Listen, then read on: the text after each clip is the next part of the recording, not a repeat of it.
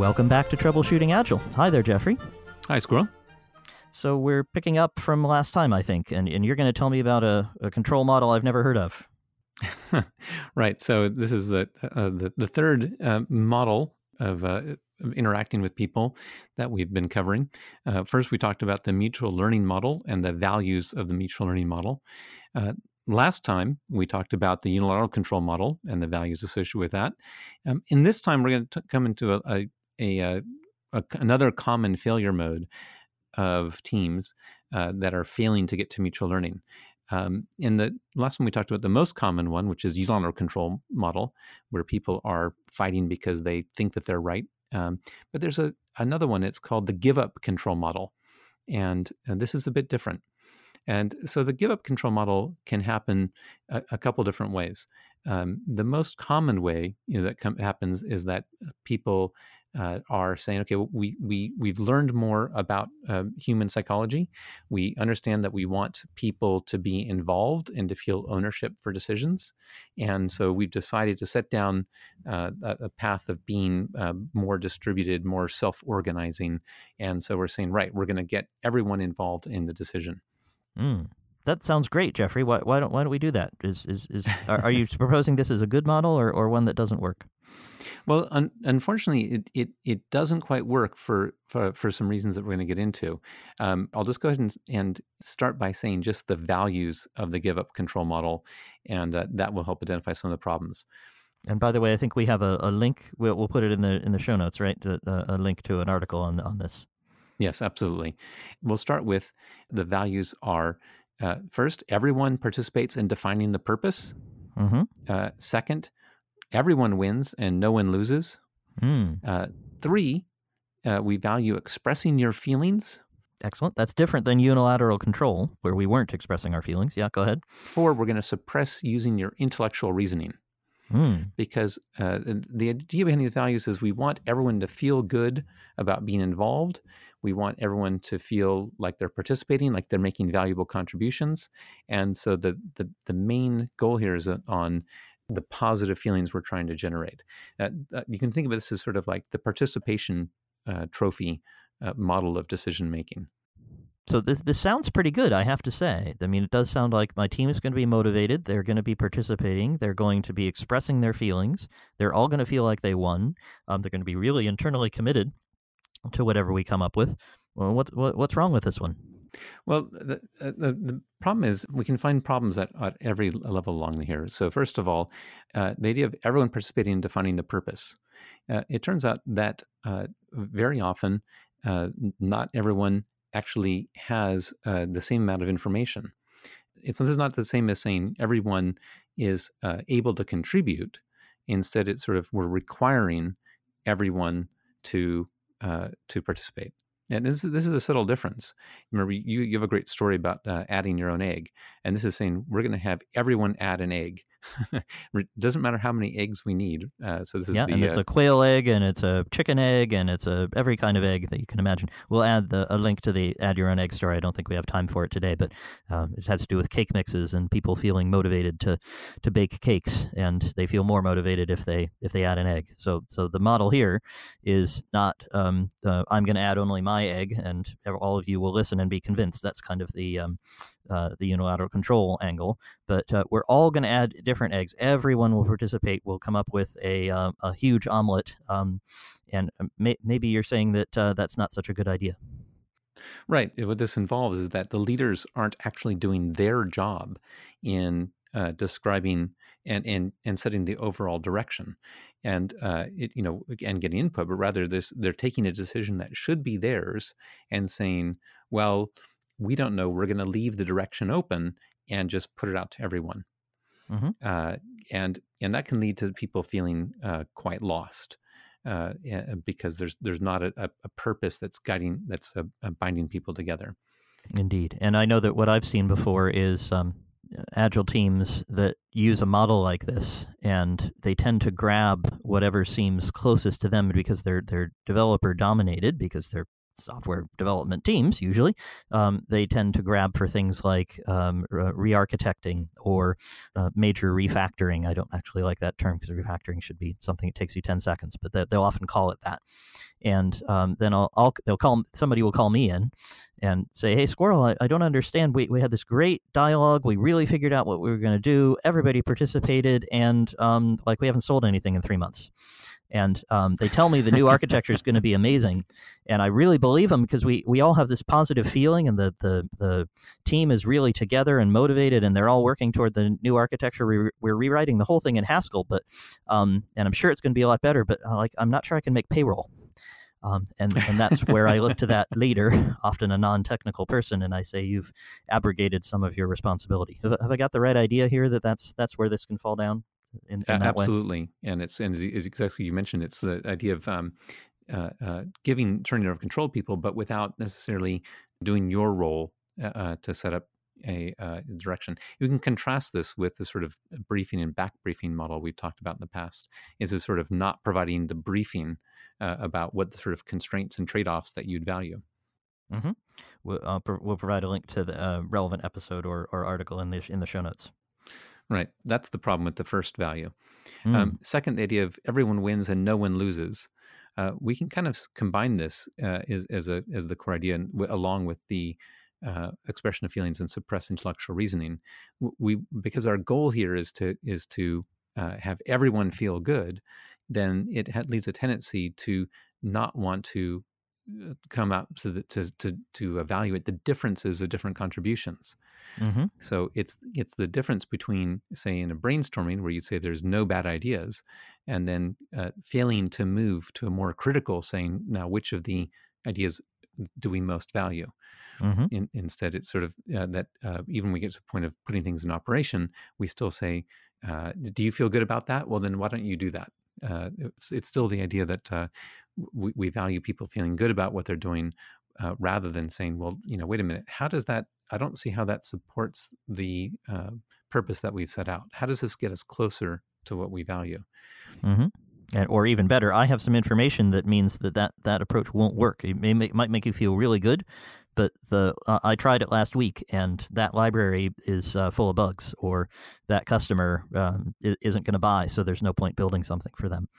Um, and if I have that information and I suppress it, or I suppress my analysis that might help me get to that conclusion, I really think we should go ask that customer first before we build it, because although it sounds great to us, I'm not sure they're going to buy it.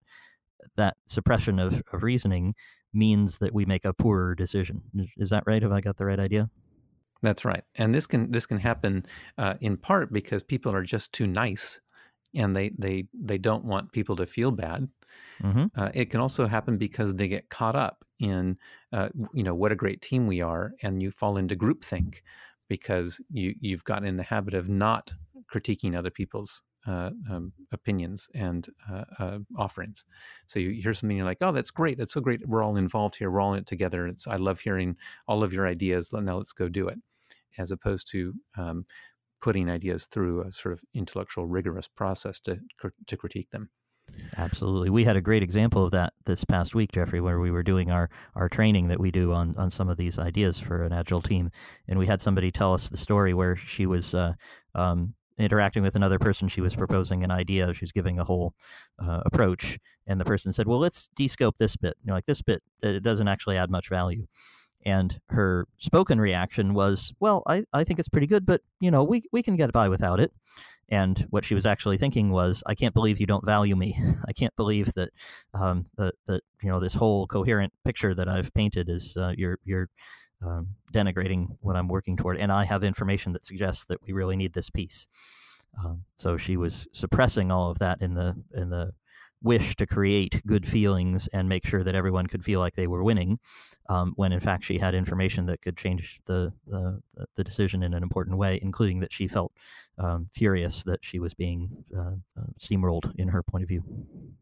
Right, and and this idea of sort of the, this picture of it's nice and participatory uh, that everyone's involved. This is something that that uh, people can fall into sort of at, at all levels. It can happen at the, at the sort of even the founder leadership level, as you described, or as we in this most recent example, down at the team level, and uh, that's the kind of the the first way that people fall into give up control. Uh, which is that sort of through through niceness and a, and a, a positive intent, but they're not they're they're focused more on the feelings of the a group rather than getting the best possible outcome. Yep. There's a second way to fall into this, though, which is I've, I found very interesting. Something I've encountered before. This is something that a, a, a leader, a decision, a decision a leader has made to try to change their own uh, mode of, th- of thinking. Mm. How's that? How's that work? In my experience, this is someone who's been a unilateral control leader that they're used to driving things, being the one who's setting direction, and um, they they've been perhaps in some cases a bit autocratic, and uh, then they read all this sort of new intellectual thinking and think, okay, well, I suppose I should give this a try. And then what they do is say, right, I'm going to turn it all over to you, and we're going to do this as a test. this is this is a, a, t- a test to see if people are ready uh, and I'm I'm skeptical. Um, I have to admit that maybe I've been wrong in the way I've been running things. And then they effectively abandon the team and say, right, uh, I'm I'm going to try this new model and uh, see if you, what you guys can do with it. And it just um, there's no transition period, but here you go, go go do it. Mm-hmm.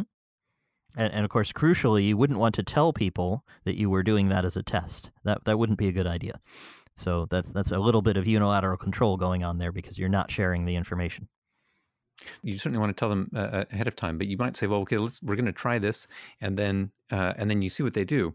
But what usually happens is that you're withholding relevant information about that you have. You you you by nature of your uh, position in the company have information. One one of the uh, benefits of leadership is usually have access to more information than other people and uh, you have a certain picture. Now rather than be, becoming an agent to, to help support the team you leave them to it. Uh, and uh, crucially end up sort of with withholding this bigger picture that you have in your mind that you're probably going to be judging them against. And what you've done is set them up for failure. Now, the good part about this is that when they do then fail, uh, you can say, ah, this is proof that they weren't ready for this and that I've been right all along in my uh, way of working. Mm-hmm. So, uh, give up control is sometimes using this sort of sneaky way of uh, reinforcing for the long term my commitment to unilateral control.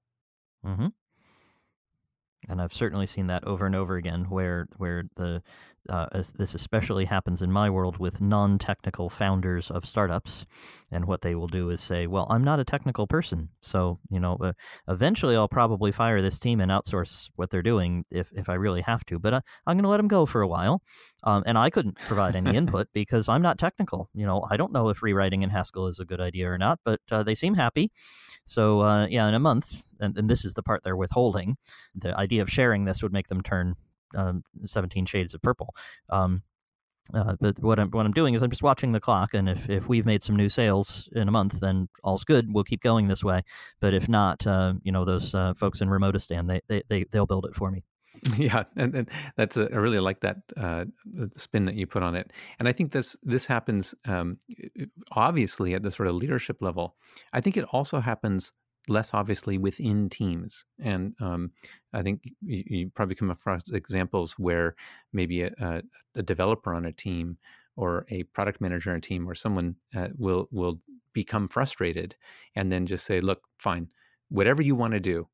and they sort of withdraw themselves from the team decision making process and you know saying okay well whatever you want but secretly judging inside and saying uh, i'm going to be critiquing them and uh, at the end i'm going to you know make my decision that they, these people aren't aren't good um, and, and, i can do that be- from the safety of having not been involved mm-hmm.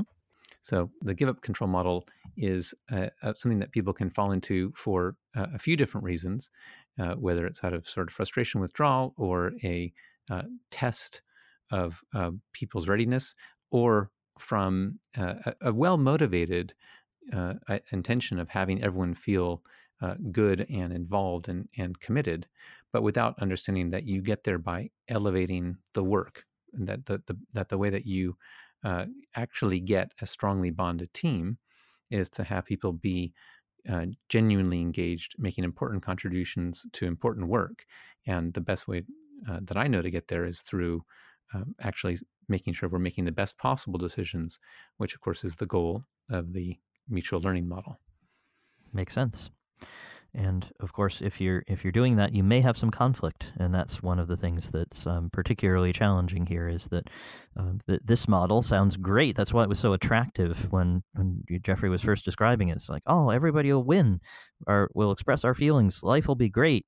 The problem is that the conflict is actually beneficial, uh, which is why the the title of our our training that we do, Jeffrey, is mining for conflict. So, uh, conflict is a, a, useful source of, uh, of value to your company, and uh, if you if you look for it, you'll get better results. Unlike the give up control model. That's right, and so we need to get to that point where we have the uh, uh, the ability and willingness to disagree. Excellent. Well, speaking of disagreeing, we'd, we'd love to hear from anybody who's successfully using the give up control model or the unilateral control model. If that's working for you, that would be great. We like when people have different ideas. Or if you're struggling uh, with uh, a team that's that's functioning in this way and uh, you know busy rewriting in Haskell and you're not sure you're going to make payroll, uh, we, would sure like to hear from you. Uh, that's going to form the, the, the basis for future uh, future podcasts. So get in touch with us at troubleshootingagile.com where you'll find Twitter and email and uh, ways for you to get in touch with us.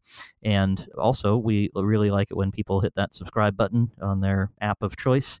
We come out every Wednesday with a nice short podcast, and uh, we, we'd love to be talking to you again next week, maybe about uh, about conflict. Finally, I should mention that Jeffrey and I do have a training which we'd love to talk to anybody about. We've been giving it quite successfully, I think, Jeffrey, for uh, uh a few weeks now to, to one client, and um, we've done similar ones many, many times before, um, but we're teaming up to, to do this one. So if you'd like some training on these uh, ideas, please also get in touch with us. All right. Jeffrey, thanks very much, and we'll see you next week. All right. Thanks, Squirrel.